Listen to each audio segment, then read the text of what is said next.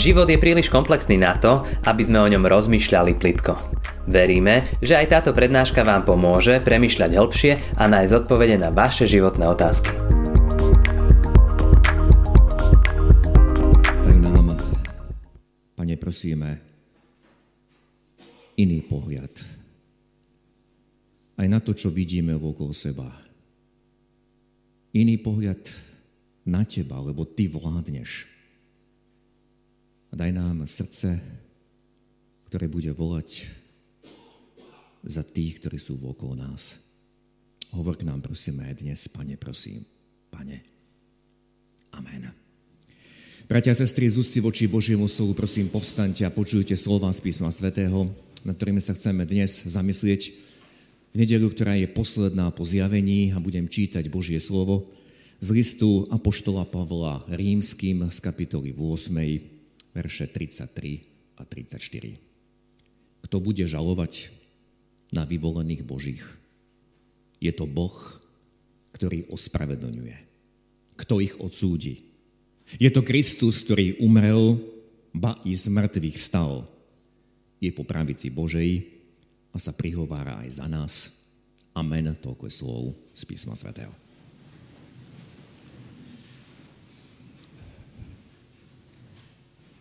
Bratia a sestry, ako som povedal v úvode služie Božích, tá posledná nedela po zjavení, bez ohľadu na to, koľko ich je, nám každý rok prináša správu o tom, ako sa pán Ježiš pred svojimi učeníkmi premenil na vrchu. A touto nedelou aj končíme Vianočný kruh cirkevného roka. Pri Ježišovom krste zaznel Boží hlas z neba a taký istý hlas, takmer totožný, zaznel aj potom pri premenení. Toto je môj milovaný syn, v ktorom sa mi zalúbilo. Jeho poslúchajte. Keď sme pred troma týždňami hovorili o krste pána Ježiša, nazval som tu kázeň Nebo je otvorené. A na základe textu zo zjavenia Jána, keď Ján videl taký pohľad do neba, som povedal, že každý pohľad na otvorené nebo nás, bratia a sestry, chce povzbudiť. Lebo nech by sme prechádzali cez čokoľvek ťažké. Potrebujeme mať toto vedomie. Nebo je otvorené. Ježiš už zvíťazil. Nie len sa ponížil, nie len trpel, ale on zomrel, vstal z mŕtvych, je na pravici Božej, ako sme čítali, sa prihovára za nás. Toto je realita. Aj keď sa ja borím so svojou slabosťou, aj keď ja okolo seba vidím obrov, ktorí sa mi zdajú taký strašidelní, pane, Ty všetko prevyšuješ. Pane, daj mi tento pohľad, daj mi toto vedomie. A som presvedčený, že to, čo videli Peter, Jakub a Ján, zostalo navždy hlboko vrité do ich pamäte. Veď sám Peter nám o tom vydal svedectvo, ako sme to dnes počuli v slovách jeho druhého listu. Apoštol Peter po niekoľkých rokoch dal zapísať, veď sme nesledovali vymyslené báje. To sme si nevymysleli, že boli sme na tom vrchu a videli sme tam Ježiša premeneného a okolo neho Mojžiša Eliáša. Keď sme vás oboznavovali s mocou a príchodom nášho pána Ježiša Krista, ale boli sme očitými svetkami jeho velebnosti a potom hovorí, počuli sme ten hlas. Všetci písatelia Evanieli sa zhodne, sa zhodli v tom, že pri tej udalosti pri Ježišovi sa objavili Mojžiš a Eliáš. Prečo práve títo dvaja? Na to, bratia a sestry, existuje niekoľko odpovedí. Napríklad to, že Mojžiš bol ten, skrze ktorého Boh vyviedol Izrael z Egypta, zároveň ten, skrze ktorého Boh zjavil Tóru, zákon, príkazy Izraelu. A potom Eliáš, najväčší z prorokov, ktorý viedol boj proti modlárstvu v Izraeli. Alebo obaja boli výnimoční, ako odišli z tejto časnosti. Podľa záveru 5. knihy Mojžišovej Boh sám pochoval Mojžiša a nikdy nikto nenašiel jeho hrob. Teda zostalo to tajomstvom. A o Eliášovom odchode vieme, že nezomrel, ale nastúpil na ohnivý voz, ktorý Boh poslal po neho. Viete, vždy, keď uvažujeme o týchto božích mužoch alebo aj o iných, tak máme sklon ich považovať za niečo viac. Ako keby neboli obyčajnými ľuďmi. A pritom písmo nám nezakrýva ani ich zlyhania, ani slabosti. Aj Mojžiš mal svoje slabosti. O Eliášovi čítame v písme, že nám vo všetkom v utrpení bol podobný. Teda obaja, Mojžiš a Eliáš, boli ľudia ako my. Ale dnes chcem, bratia a sestry, zdôrazniť niečo, v čom títo dvaja boli jednotní a v čom sa podobali nášmu pánovi, pretože boli príhovorcami alebo modlitebníkmi za svoj národ. Ako prvé čítanie z písma sme dnes počuli modlitbu Mojžiša alebo príhovor Mojžiša za národ v situácii, keď už stál pred hradicami zaslúbenej krajiny a stačilo vôjsť. A Mojžiš vyslal vyzvedačov, oni putovali 40 dní po krajine kanánskej a potom sa vrátili a národ uveril obavám väčšiny vyzvedačov. Národ uveril tomu, čo videli oči tých vyzvedačov. Videli tam opevnené mestá a videli tam obrov veľmi zdatných a vysokých bojovníkov. A keď to národ počul, chcel ukameňovať Mojžiša a chcel sa vrátiť do Egypta. Bolo to približne iba pol roka po východu z Egypta. A Mojžiš bol šokovaný, do tohto zmetku, do tohto kríku Boh zjavil svoju slávu, dalo by sa povedať tak, ako na hore premenenia. A Boh prehovoril k Mojžišovi a chcel vyriec koniec nad Izraelom, chcel tento národ zničiť. A povedal Mojžišovi, z teba učiním veľký národ, ešte mocnejší ako tento ľud. A keď toto Boh odhalil Mojžišovi, my sme počuli Mojžišovú reakciu. A tá reakcia bola nie v zmysle, Pane Bože, dobre, konečne si si ma všimol, že medzi mnou a týmto národom je veľký rozdiel. Konečne si si ma všimol, že ja jediný a ešte zo pár jednotlivcov to myslíme s tebou vážne. Konečne, Bože, budeš spravodlivý. A Možiš mal nespočetne mnoho dôvodov, veď odkedy počul Boží hlas, a stal sa Božím hovorcom a vodcom národa, dostalo sa mu iba reptania a odporu od tohto ľudu. Možiš mal toľko dôvodov, aby povedal toto, pane, dosť. Toľkokrát sa národ búril a chcel sa vrátiť do Egypta. Možiš ľudský mohol reagovať, konečne, Bože si sa rozhodol, že to ukončíš s týmto národom. Áno, prišiel čas konca tvojej milosti. Ale Mojžiš tejto kritickej chvíli, a nebolo to jediný krát, sa postavil do medzery medzi národ a Boha a vyslovil, pane, neučin to. Pane, odpusť. Čítali sme to v slovách. Ak tento ľud do jedného usmrtíš, čo potom povedia egyptiania a ostatné národy? Ale teraz nech sa dokáže veľká pánova sila, lebo ty si zhovievavý. Odpusť, prosím, neprávo svojho ľudu podľa svojho veľkého milosedenstva, ako si odpúšťal tomuto ľudu od Egypta až sem. Možno si, bratia a sestry, povieme, veď každý z nás by sa zachoval podobne. Ale dovolím si tvrdiť, že väčšina z nás by sa zachovala úplne inak, minimálne by sme zostali ticho. Ale Mojžiš neostal ticho. Mojžiš zaujal postoj príhovorcu za tých, ktorí toľkokrát už zlyhali. Neviem, či by niekto z nás urobil niečo podobné. Len sa zamyslíme, ako v posledných týždňoch a dňoch reagujeme na to, čo sa deje na našej politickej scéne. To, čo vidíme a to, čo počujeme, nás neviedlo žiaľ k modlitbám a k príhovorom, ale k vynášaniu súdov, na kritiku alebo ku kritike na adresu tých, ktorí vedú náš národ. Alebo dozvieme sa, že našim susedom sa stala nejaká nepríjemná udalosť. A v kútiku srdca sa tešíme, Bože, tá tvoja spravodlivosť funguje. Veď si to zaslúžili. Bratia sestry, aké je to moje srdce? Je to srdce, ktoré sa prihovára, modlí za iných, prosí za iných, pane, zmiluj sa nad nimi. Alebo je to srdce, ktoré všetkému rozumie, ktoré vynáša súdy, ktoré všetko komentuje a na všetko má ten, ten najlepší názor. Ako som zdôraznil, Mojžiš mal nie iba jeden dôvod, aby povedal, pane, konečne dosť, pane, potrestaj, odplať tomuto národu, čo si zaslúži. Je to neverný národ, reptajúci. Ale Mojžiš povedal, pane, odpusť. A pán Boh vypočul to Mojžišovo volanie a to bol posledný verš, ktorý sme dnes čítali zo starej zmluvy. Tedy riekol hospodin, odpustil som podľa tvojich slov. Bratia a sestry, tu si musíme uvedomiť, že národ Izrael v tej chvíli zostal existovať vďaka Možišovmu príhovoru. A my to musíme rozšíriť aj na ostatné udalosti v histórii tohto národa. Boh vždy niekoho poslal, kto sa prihováral, kto prosil, kto niesol ostatných na svojich modlitbách.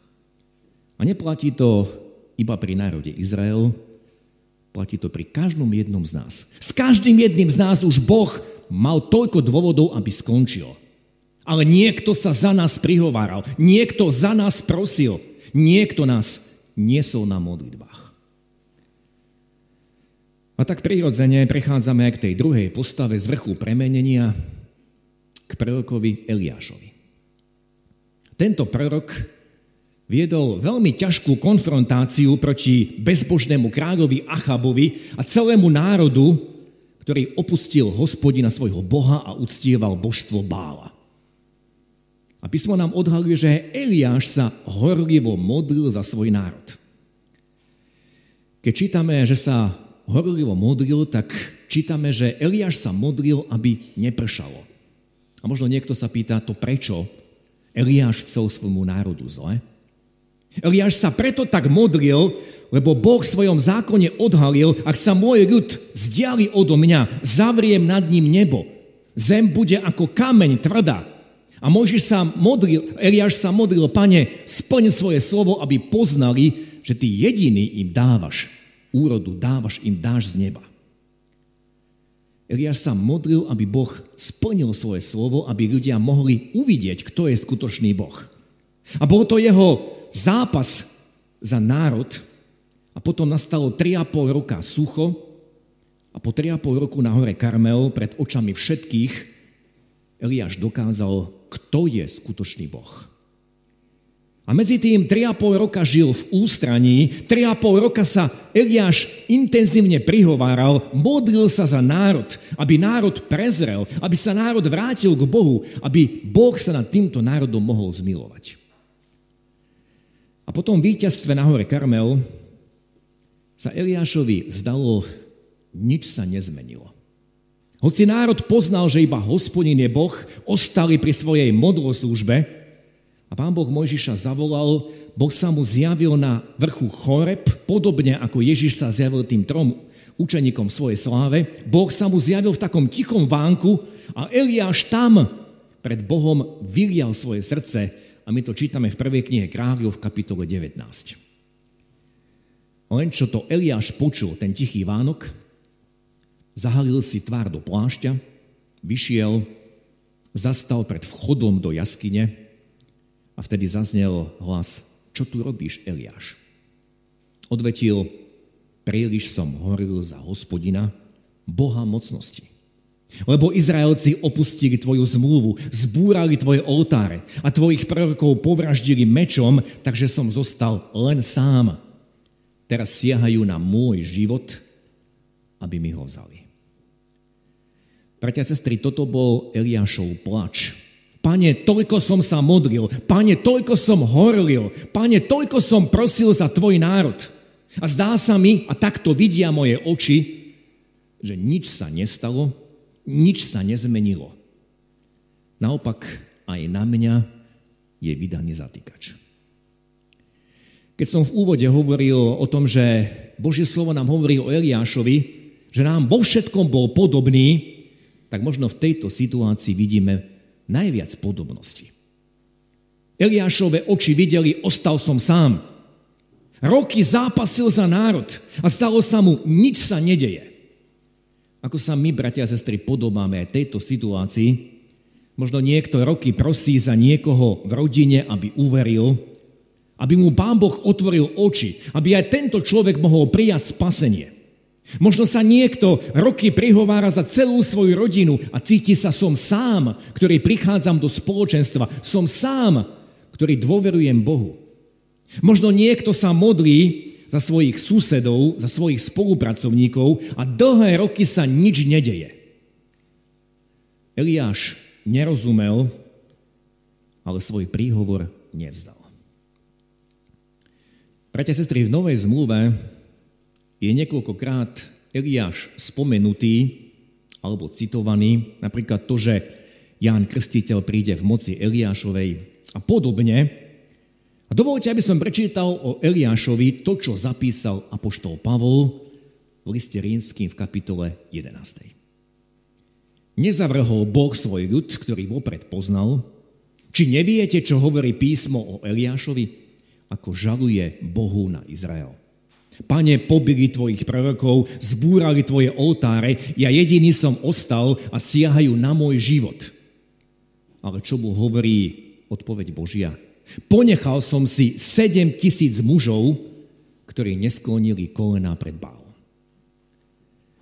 A možno teraz niekto z vás ukáže a povie, pozrite, veď Eliáš žaloval to nie je prihováranie sa. Tu máme dôkaz a ja som to slovo zdôraznil červeným.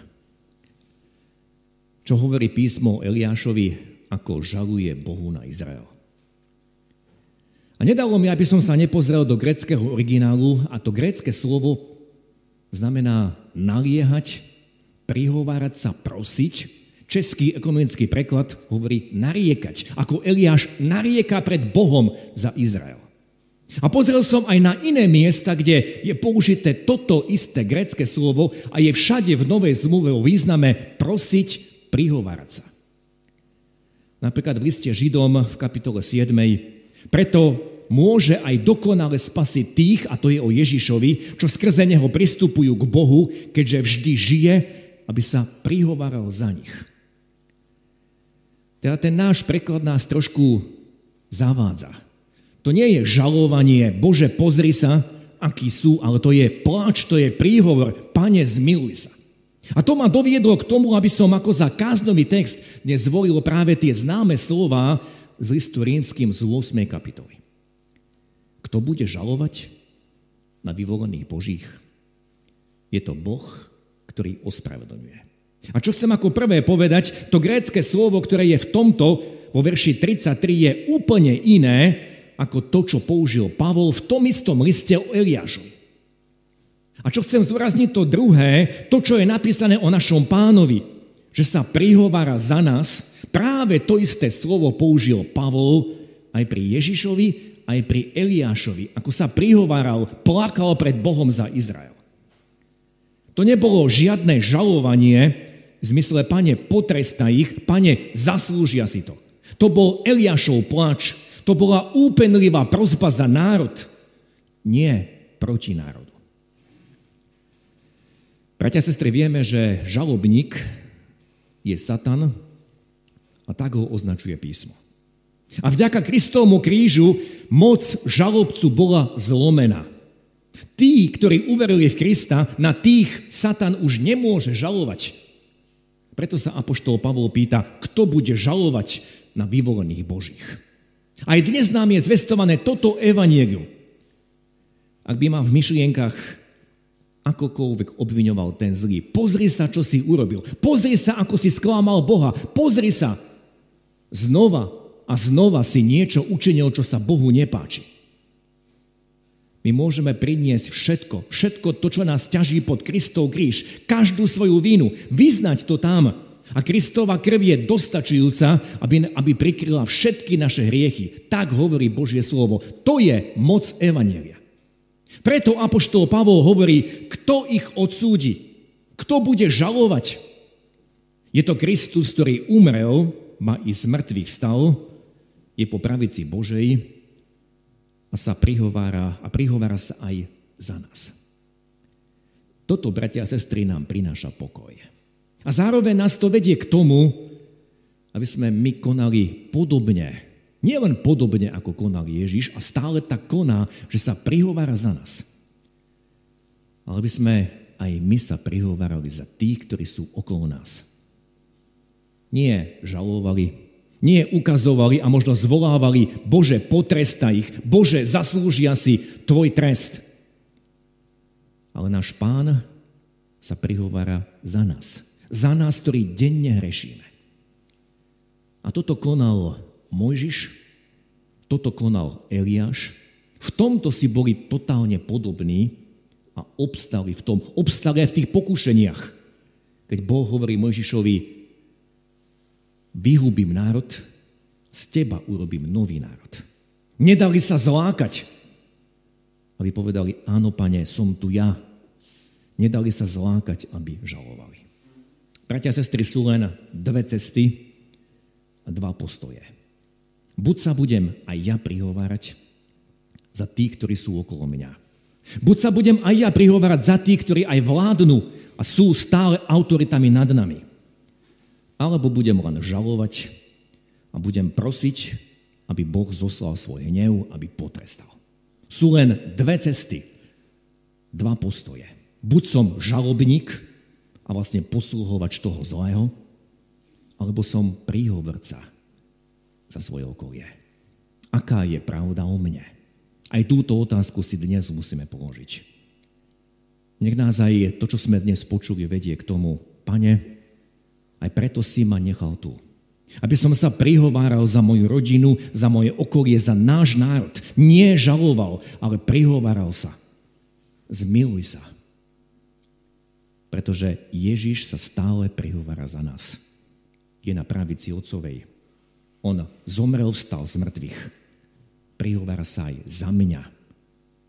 Vďaka jeho prihovoru sme tu každý jeden. Nikto z nás si tento deň nezaslúžil. Je to jeho milosť, že sme aj dnes mohli prísť sem na toto miesto. Ako sa Mojžiš prihováral za ľud Izrael a vďaka jeho prihovoru Izrael zostal existovať. Kristus aj dnes sa prihovára za mňa. Iba z jeho milosti som tu. Je to preto aj záväzok pre mňa, aby som bol nie žalobca, ale príhovorca za celé svoje okolie. Amen. Skloňme sa k modlitbe. Pane náš, ďakujeme Ti, že aj dnes si odhalil naše zmýšľanie. Ty vidíš, ako v svojich myšlienkach uvažujeme o tých, ktorí sú okolo nás. Ako sa tešíme, keď sa niekomu stane nejaké nešťastie. Ako namiesto modlitieb žalujeme, kritizujeme, ohovárame. A najviac žalujeme na tých, ktorí nám boli daní ako autority. Keď sme v posledných dňoch videli, čo všetko sa deje aj na politickej scéne. Ako sme len ohovárali, žalovali a neboli tými, ktorí sa v pokáni ako Mojžiš, Eliáš sklonili a prihovárali. Pane, zmiluj sa. Pane, Ty vidíš, že sa veľmi často pridávame na stranu toho zlého. A pritom Ty si nás zachránil. Ty si nás vykúpil. Aj o nás je napísané, kto bude žalovať na vyvolených Božích. Ty nás ospravedlňuješ. Kto ich odsúdi? Ty si, Ježiši Kriste, umrel za nás. Ty si vstal z mŕtvych. Ty si teraz po pravici Otcovej. A prihováraš sa za nás. Napriek tomu, že deň čo deň zlyhávame. A preto nie sme oprávnení, aby sme žalovali na ostatných ale tiež sa prihovárali. Modlíme sa za naše rodiny. Pane, prosíme za všetkých tých, ktorí aj v týchto rodinách nepočúvajú Teba, ktorí urážajú Tvoje meno, ktorí aj nám strpčujú život. Nechceme na nich žalovať, ale prosíme, zmiluj sa. Otvorím oči.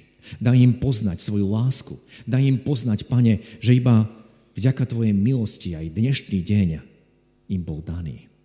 Modlíme sa za tých, ktorí žijú okolo nás, ktorí sa tiež nepriateľsky stavajú voči nám. Nechceme na nich žalovať, ale prihováráme sa.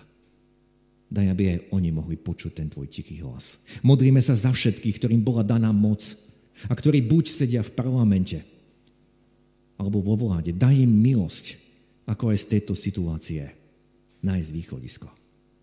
Pane, zmiluj sa nad našou krajinou, nad našim národom. A voláme tak ku Tebe. Nie preto, že sme dokonali, ale preto, že deň čo deň sa prehrešujeme voči Tebe. A iba na Tvoju milosť a iba s Tvojou milosťou môžeme počítať. Iba na Tvoju milosť očakávame. Pane, nedaj nám, aby sme boli žalobcami. A daj nám tú milosť, aby sme boli tými, ktorí sa prihovárajú, modlia za naše okolie, za celý náš národ. Buď nám, Pane, milostivý. Amen. Ďakujeme, že ste si túto prednášku vypočuli do konca. Modlíme sa, aby ste boli inšpirovaní a povzbudení. Ak máte nejaké otázky, napíšte nám správu na Facebooku, Instagrame alebo hoci aj e-mail. Projekt Chcem viac už viac ako 10 rokov podporujú ľudia z celého Slovenska. Pridajte sa k ním.